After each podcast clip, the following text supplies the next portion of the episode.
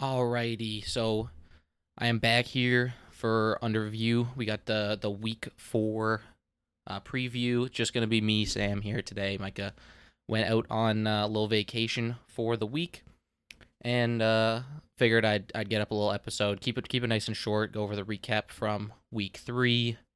Go over some games for week 4 because we got some good games lined up here for week 4. Do a little preview, and I'll kind of break it down, but. We'll keep it nice and sweet, not too much chitter chatter. I am by myself, so I don't love it, but we'll get this one out for however many viewers we got. So starting back, let's go over week 3. We got on the Friday we had Chelsea versus Luton Town.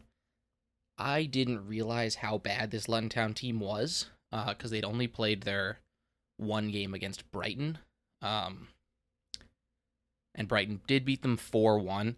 But they had scored. They looked kind of like decent offensively in that game. We'll get to Brighton later, but it turns out Brighton's defense is actually just quite poor. And I had known that originally. I didn't realize how bad. So I figured them Luton scoring against Brighton was some sign of offense. But when I watched Chelsea play Luton, they could get forwards, but then like the wing guys, every time they tried to swing the ball in, were like just putting terrible crosses, whether it be like over the net, way too deep. They could not break down Chelsea's like out their fullbacks and get the ball in the middle. They had a couple bigger guys there in the middle too, so I know that was definitely their strategy, try and get in there, and the commentators are talking about that too. But this Luton team looks really bad, man. They cannot keep possession of the ball. They have no offense, and a Chelsea team who's struggled to score for like a year and a bit now, like a year and a half, puts in 3 on you. And I don't know if you guys watched that game, but the Raheem Sterling, his first, like the goal he scored twice. But the first one, he has the ball out on the right wing, like where he plays, and he dribbles down, he comes, sees like a double team coming in. He fakes going right, so he baits the bottom defender to go down towards like the end, the goal line, ends up cutting between them, takes another touch past another defender, and now is basically in the 6-yard box, and then just slots it back into the back left. And like I had both teams to score in that game, and Luton definitely had a couple opportunities, but their offense looks really non-existent. They got a couple shots on target from just Chelsea being like kind of a lackluster team that I still agree with, but this Luton team is much worse than I thought, and I've been making jokes about them being quite poor, but I will not be betting on them in any way, shape, or form coming forwards. Oh, shit. My phone be buzzing.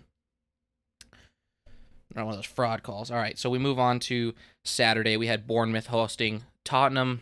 Tottenham actually, like, I thought this team was going to be really bad and really struggling to score without Harry Kane. But take a nice 2-0 win over Bournemouth. Obviously, Bournemouth, one of those bottom-tier teams, one of the teams that Mike and I thought were going to be relegated. But Tottenham showed like some strength. They put in 2 in all 3 of their first games against Brentford and then United and now Bournemouth. And they've also been able to keep the ball out of the net, which is actually something I'm really surprised with. Having a clean sheet in the United game and also in this Bournemouth game. Bournemouth, not so surprising as they are quite poor, but like I still would have thought that Tottenham would give up a goal. And I don't remember what I had in that game. I think I had like the over 2.5, but tough luck there with Tottenham just getting the job done. It was always Tottenham money line, and I'm gonna favor them a little bit more going forwards. Then we had Arsenal host Fulham. Had Arsenal money line and their total shots on target. Total shots, no doubt. They had 11 shots on target. This Fulham team has been really leaky on defense, but still like keeping the ball out of the net most of the time. They've given up 3 against Brentford in week 2, and they just gave up 2, but they end up drawing the game 2-2 against Arsenal. And I believe Fulham had a red card in like the 89th minute, and then there was 20 minutes of stoppage time to be played. Arsenal, and I believe that Fulham also scored when a man down. Arsenal just got to be better, man. This team hasn't looked nearly as good as they did at the beginning of last season. I think they have all the talent there, but they're just struggling to put the ball in net, and then they've been scored on They got scored on in week one by Nottingham on a counter.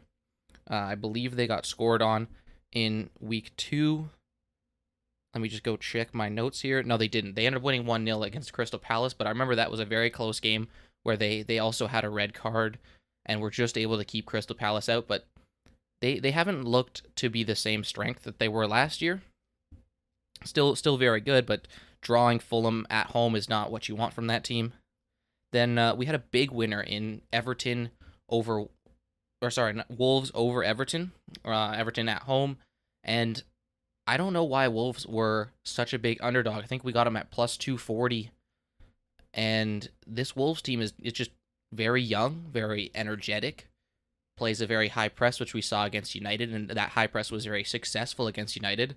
Then we see Everton in week two get absolutely dominated by Villa's high press, and I just thought, Wolves could give up a goal here to Everton, but that high press was definitely going to be an issue for Everton, and Wolves did have more possession than Everton throughout this game, so they weren't able to kind of take advantage of that high press, and it looked like Everton were actually kind of winning the game in terms of they had more shots, they had more shots on target, higher expected goals, but Wolves able to clutch that one out 1-0 and give us a big winner there. We then had Brentford hosting Crystal Palace. We had the draw there, another big winner for us. They ended up drawing 1-1. These teams are just they're low scoring. They're defensive teams. I know Brentford did put in 3 against Fulham, but Fulham, as I said, their defense has been quite lackluster. And I think that these teams are very evenly matched, probably in an 8 or a 9 spot coming to the end of the year. So I like this to be I liked that draw, and they got it done for us. We then had United hosting Nottingham Forest. And I feel like we're going back to this United team every week with kind of how poor they've been, and they've finally been able to find the back of the net.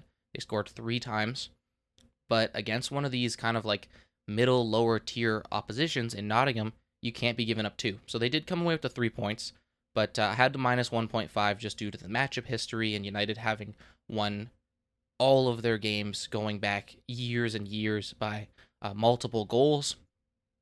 And United get the job done. They get the 3 points, but only by 1, and they scored. I believe they were down 2-1 at one point. I know Nottingham did also have a red card in that game, which I'm not sure if United scored after the red, but this United team is not showing the strength that you'd expect based on the lineup they have on the field. And Nottingham is one of those like traditionally underappreciated teams that I think, and I've been going towards them to score in all of their games recently. But with the lineup that United has with Varane and Lisandro Martinez and good fullbacks as well, which should be able to keep up with the pace that Nottingham has up front, they really cannot be given up 2. They should be given up 1 maybe, because we know Nottingham have a good counter, but you're giving up 2, and you can't expect to score more than 2 goals in a game when this United team has been struggling up front. And so they got lucky, and they did put in 2 later on in the game and to come out with the 3 points, but I think they just need to be more consistent throughout the entire game, and they should be able to kind of turn things around. They had a rough start last season as well. I'm hoping to see them kind of turn it around, and maybe with Højlund come in and Rashford move out to that left wing, they'll be able to create more chances up front with like a bigger guy in Højlund. But this United team, they're unpredictable at right now, because they should be better, and they're not. We move on to Brighton hosting West Ham. I'm a Brighton guy, and I was loving Brighton coming into this matchup. I loved the over in this game, which did end up hitting, but I didn't like the odds on the over. I thought it were a little low, and so I took Brighton to win or draw and the over. Well, that was a mistake right there. They end up getting smashed 3-1. Had a much higher expected goals, a much higher possession. Let me get these stats up here, but this game was just painful to watch as a Brighton fan. I don't know how they performed so poorly up front, and this is not what we've experienced from this team. This team has been good in the first couple weeks, but that might just come down to the fact that they played Luton, and then who was the other opposition? They played Wolves.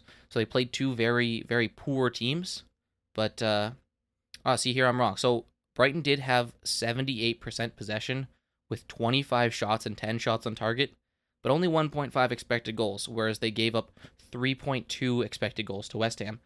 So the expected goals did come down to be about what the scoreline was, but with 78% possession, you got to be putting in more than one. Same thing with 25 shots, you got to be putting in more than one, and we know this is not how Brighton like to play their football.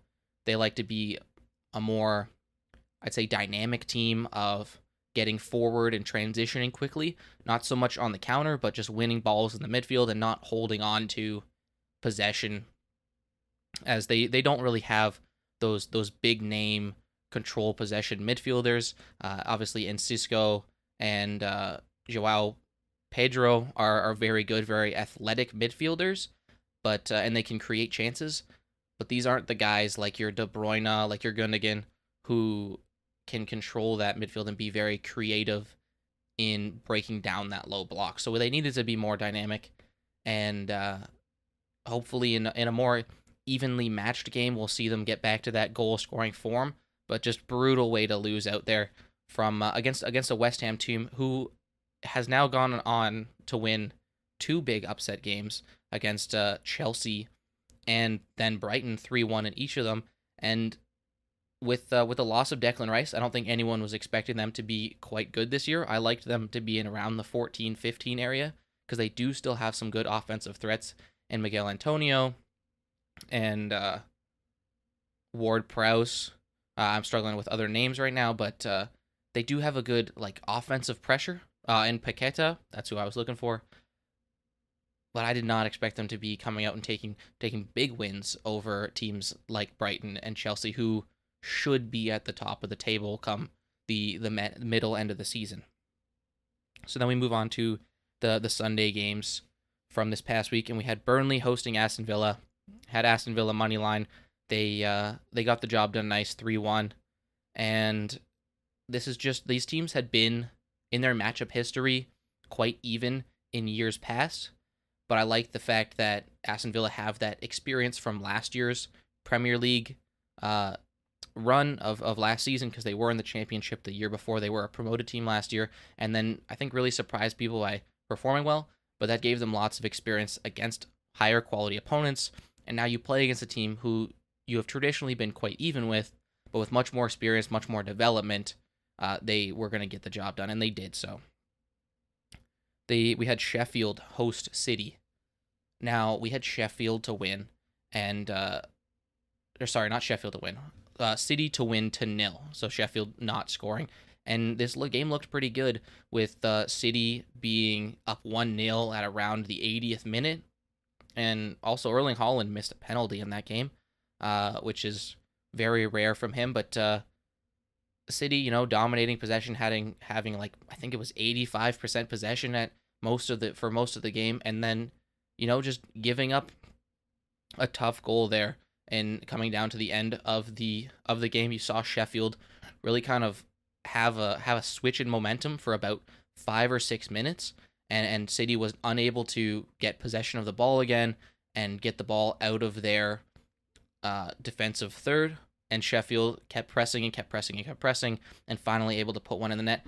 And that's what you're gonna see from these teams who are kind of grindy, like Sheffield, like Nottingham, like Wolves, who are going to stick with you throughout the entire game, and if they get their opportunity, they're going to finish one, and that's what Sheffield does. I don't think this Sheffield team is very good. I don't think they deserve to score against a team like City, but if City's going to have those lapses for more than 1 or 2 mistakes here, but a full 5 to 10 minutes, then they should expect to get scored on in that situation. They do still come out with the win, with Rodri scoring an absolute screamer of a volley off of a miss. So the corner kick comes in, kind of gets headed away, or it might have been a cross, but kind of gets headed away. It bounces to Rodri on kind of the just inside the box, and he bangs one top left corner. Gorgeous ball, and City kind of cruise out to a victory there after that. Sheffield did have a little bit of pressure going on at the end with just that revitalization of energy from their own score and wanting to get points against City, which is going to be a rare thing for any team to do this season. But City keep going. They're now 3-0, which is definitely not unexpected for the powerhouse team they are, even without De Bruyne. And then the last game of match week 3 was an absolute thriller. We have Newcastle hosting Liverpool. So right at the beginning of the game, we have Trent Alexander-Arnold get a yellow card for time wasting. He gets pushed out of bounds, and he ends up throwing the ball back in bounds, even though, like, so it was going to be not Newcastle's ball, and he throws the ball away. So ref comes over, gives him a yellow. Right, and no less than 5 minutes later, we're still in like 10, 12 minutes. Aaron Gordon drives past him on the wing, and you see Trent Alexander-Arnold put an arm out to kind of stop him, and it looks like he's going to do one of those take fouls, but he's already on a yellow, and Gordon goes down.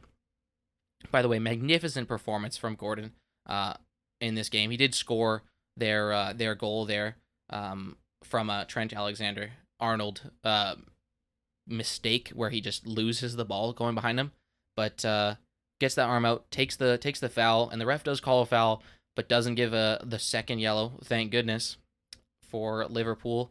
They're still able to stay in it, but then Gordon scores off of that Alexander-Arnold mistake. He just gets out on a breakaway and puts one past Alisson.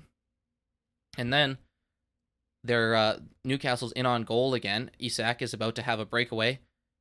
Van Dijk comes in with a very strong challenge. He definitely goes through Isak, but I don't know whether, like, I heard the commentators saying that the VAR approved it and they also thought it was a good call, but he gets a lot of ball. He does come through Isak to get it, and Isak's going to be on net, but Virgil sent straight off with a red. So Liverpool down to 10 men at the 28th minute, and then really struggle for a long portion of the game with Newcastle, especially Gordon, getting forwards, getting shots on net. And Alisson had a fantastic game. He was able to keep the ball in net. He had a couple huge saves that kept Liverpool in it. They make a couple subs at the near the end of the second half, at the, like, I think 80th minute, 77th minute somewhere. Darwin Núñez comes in, gets a breakaway pass, finishes against Pope, ties up the game 1-1, and we had the draw in that game, so I was freaking out. But Newcastle, I don't know what they're doing. Lapse in judgment. They're up a man, and now it doesn't look like they're up a man anymore. Liverpool's got all of the energy, and Salah plays another ball through to Darwin Núñez, almost the exact same finish, just on a breakaway, right side of the net. Plays a nice little just low shot to the bottom left side, and Pope, there's not much he can do. He's one-on-one. He comes out, he breaks down the angle, but you're one-on-one with, like, one of a world-class player in Darwin Núñez. Obviously, he plays forward for Liverpool. He's a great player. He's had some questionable finishing in the past, but, you know, maybe this is I heard the commentator say, the evolution for Darwin. And if he can perform well, then he might get a starting spot back. But Liverpool come away with a 2-1 victory, even down 10 men. I liked Liverpool coming into this season. I think that they had a tough start to their last season, and they had to really work to get back into a good standing spot, and they had the matchup history against Newcastle. I did like the draw for the fact that I think Newcastle is still a better team than this Liverpool team on a consistent basis, but as we've seen with Liverpool in last year especially, that when this team clicks, they can really start to put the ball in the net, and we talked about it in the season preview of Liverpool, and we also talked about their game before playing Bournemouth, who they have a really good matchup history against, that when this team clicks, they can really put in lots and lots of goals. So they only had 10 minutes to spare. Darwin Núñez comes in and puts in 2 to seal them a victory in a very much-needed game, which is on the road at Newcastle, who is a good home team, a team that they're going to be contending with for European competitions come the end of the season, and they get the job done. Just a fantastic kind of grit from Liverpool, from Alisson, from Salah, who I don't think has had a great start to the season. I saw him bobble a lot of finishes against Bournemouth. I saw him bobble a lot of finishes against Chelsea. And even on Sunday's matchup, I saw him not really maintain control over the ball and be able to beat defenders or find the back of the net and losing out on attacking opportunities. But he does get the job done, getting an assist, and Liverpool get the job done with the win. So let's move on to kind of like the Week 4 preview here. I won't go into too many kind of questions without Micah here to banter with, so we'll just get into the preview. So on Friday, we have Luton hosting West Ham. I don't understand what the bookmakers are doing with this game. This is going to be a large bet for me, but we got two teams trending in completely different directions. Two teams on different scales of quality. We got probably a middle-tier table team who's in great form in West Ham, and a bottom-tier table team, Luton, who is 0-2 to start the season. And they're giving us West Ham moneyline at minus 125. That's not bad odds at all, and I will be taking West Ham moneyline. I expect this game to be probably 2-0, maybe 3-0, maybe 3-1, but I think this will be a comfortable game, and I might even ladder West Ham to win by multiple goals, whether it's the minus 1.5, whether it's the minus 2.5. This West Ham team should be able to get the job done.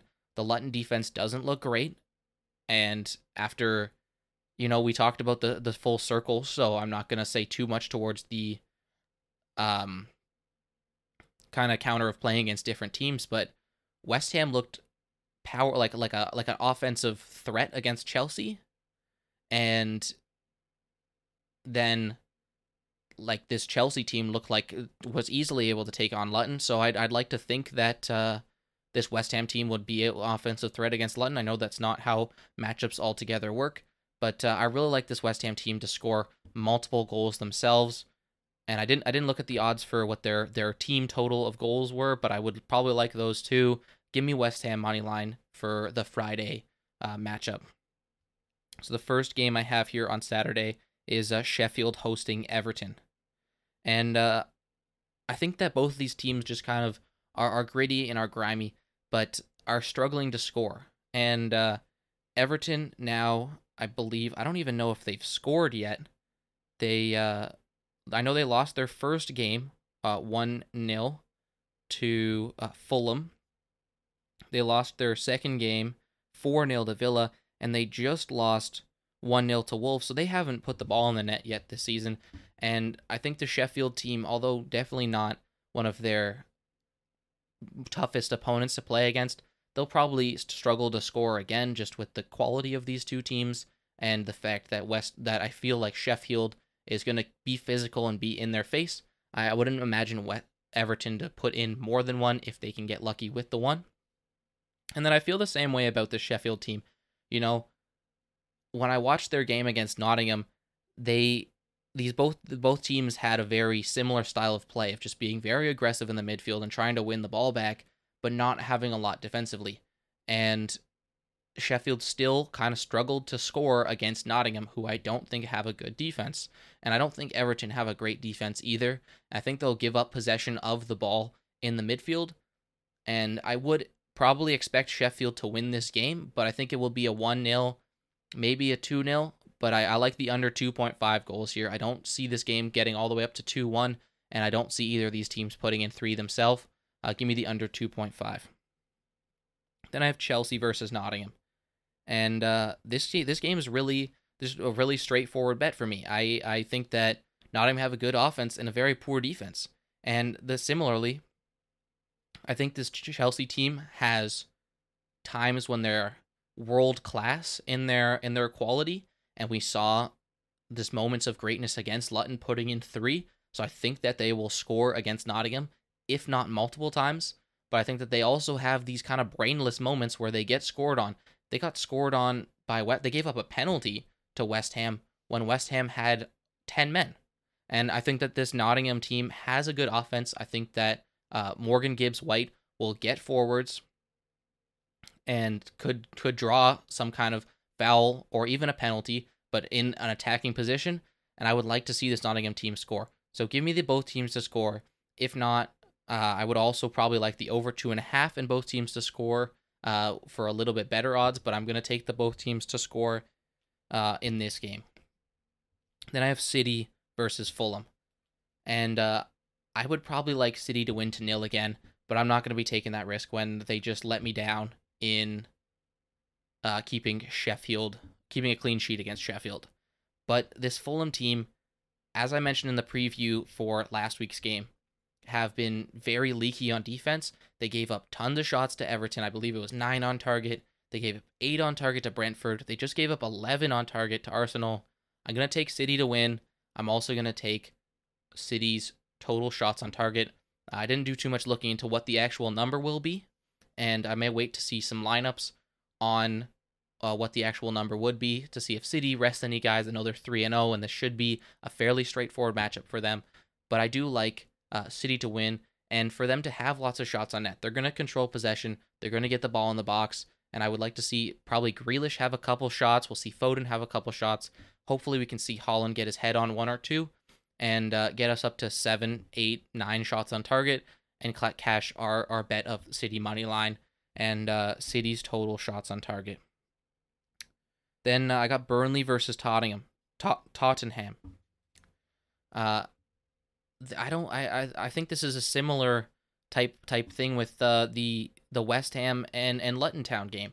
These teams are in different directions. Burnley has lost both of their first two games and by a fairly steep margin. They got stomped on by City and that's fair. We all expected that. That's the best team in the world by winning the Champions League last season. And at that point I believe they still had De Bruyne as well.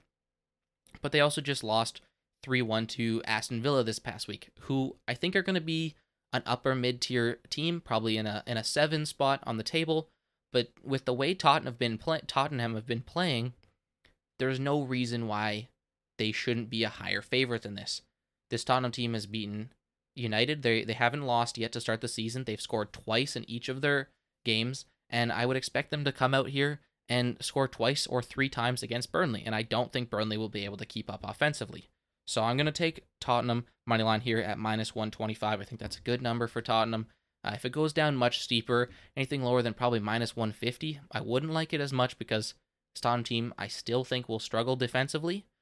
But at this price, I don't think Burnley will be able to keep up with the offense that Tottenham should bring to them. I don't really love Burnley's defense either, having been scored on I think 3 times in both of their first 2 games. No, they got scored on 4 times. In their opener, no, just 3 in their opener against City. But I know that City had many opportunities to make that into a 4th. And then the next game I got here is Brentford hosting Bournemouth. This is a game that I think is very difficult to call. The matchup history isn't super favorable for each team, but I do think that this Bournemouth team is a lower tier team, probably gonna be relegated come the end of the season and haven't looked great aside from that first game that they played where they did keep it very even with West Ham. But this Brentford team has also looked good. They drew their first game 2-2 with Tottenham. They did win their second week game against Fulham 3-0, I believe. So great performance from them there. And then they just drew with Palace, who I think is also an underrated team, the same way I think that Brentford's an underrated team. So I think this is going to be like a middle-tier team versus a lower-tier team, and give me Brentford money line. They're also at home. We know teams like they tend to be better at home with their fans behind them. So give me Brentford money line at -163. And then the last Saturday game I have is Brighton hosting Newcastle. After this recent week, I don't know what to think of this Brighton team, other than the fact that they still tend towards these overs. And I had looked at the over 3 in their game against West Ham, and I decided not to take it because there's that 3-goal push potential, and I wanted to find a winning bet to go out onto the Twitter. So I went with that win or draw. This week, I will not be so foolish. I will trust my gut. I will trust the Brighton overs. Newcastle has also been going over. They showed strong offensive capabilities in their past few games. I know they didn't score against City, but that is Manchester City. They put in 5 against Villa. They put in 1 against Liverpool with many other opportunities. And I think that if Alisson doesn't have an outstanding game on Sunday, then they would have scored at least 2, if not 3.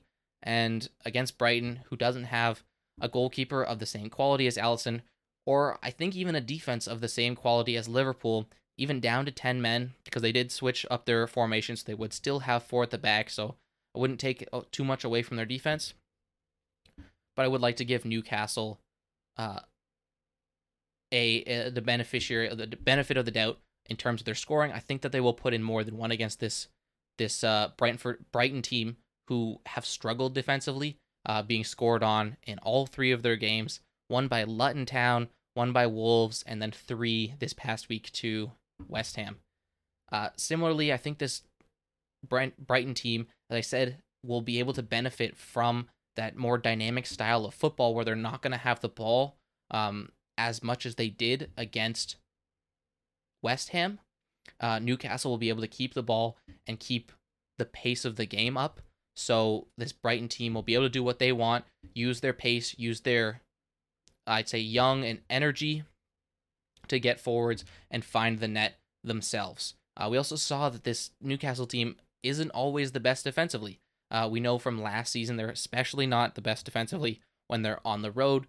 They were fantastic defensively last season at home, and then they just come out and they give up 2 with a man short against Liverpool. Do I think Brighton's offense is as good as a peak Liverpool? No, but I think that this Brighton offense is as good as, at least as good as a regular time Liverpool. And they should be able to put in 1, maybe 2 if we're lucky, but I'm going to take the over 2.5 in this game. I know the odds are low. I would also look at the over 3 if you have the alternative Asian line for that one, and potentially even an over 2.5. and both teams to score. I think both teams really have the opportunity to score in this game, as I've mentioned kind of in the preview. So then we move on to Sunday. So we got Liverpool hosting Aston Villa. And this is kind of a similar situation where Liverpool have finally started to maybe finally started to click offensively. They put in 3 against Bournemouth. They just put in 2 against Newcastle with a man short for 65 minutes of the game, even 60 minutes of the game, and I think that they're able to score against this Aston Villa team. The matchup history really favors the over. It also favors both teams to score, and I like both teams to score here because Aston Villa seem to have figured out their offense, putting in 3 this past week against Burnley, and 4 the week before against, let me go find it, Everton. And I think Aston Villa can put in 1, but this Liverpool team should be able to get score some of their own. I especially like this over with Van Dijk being out. He's got his red card, so he's going to pay his time in the box, as you would say. So he's got his game suspension. Trent Alexander-Arnold is on a yellow card as well, and I'm sure he's not looking for a suspension, so he's going to have to play a little bit more carefully in his take fouls so he doesn't get his second yellow card in 2 games. But I like this Aston Villa team to score. I like Liverpool to score against an Aston Villa team with the high power of this Liverpool offense when they can get it going. So I'd like over 2.5 with the both teams to score in this matchup as well. The next game I have is Palace hosting Wolverhampton. This one I do like the under 2.5. I think that this Palace team is a fair bit better than this Wolves team. The matchup history does favor the under, but Palace at home are a very strong defensive team. They will get forwards. I think that they win this game. I think that they score, but I also think that they're able to kind of know their limits as a team, and they won't try and play out of the back so much, but instead get the ball forwards quickly, break down the Wolverhampton press, and whether they score or not, they're going to be tough for Wolves to get back into and be offensive with. This Wolves team, I don't think their offense is great. I think that they can take advantage of winning balls in the offensive third, as I expected them to do against Everton. They still only scored once against Everton. I think this Crystal Palace defense is much, much, much better than Everton. Give me the under 2.5. I like Crystal Palace to win, but I'd be much happier with this under. Crystal Palace have gone under in the majority of their previous games as a team and also against Wolves. They'll get it done. They'll keep the game low scoring. Give me the under. And then our last game of the weekend, probably the highlight game of the weekend, we have Arsenal hosting Manchester United. And this one's a really tough game for me to call.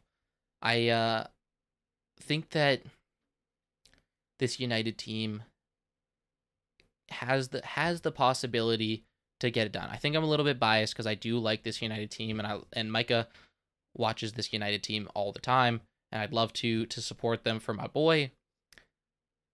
But they've been struggling. They've been very shaky recently.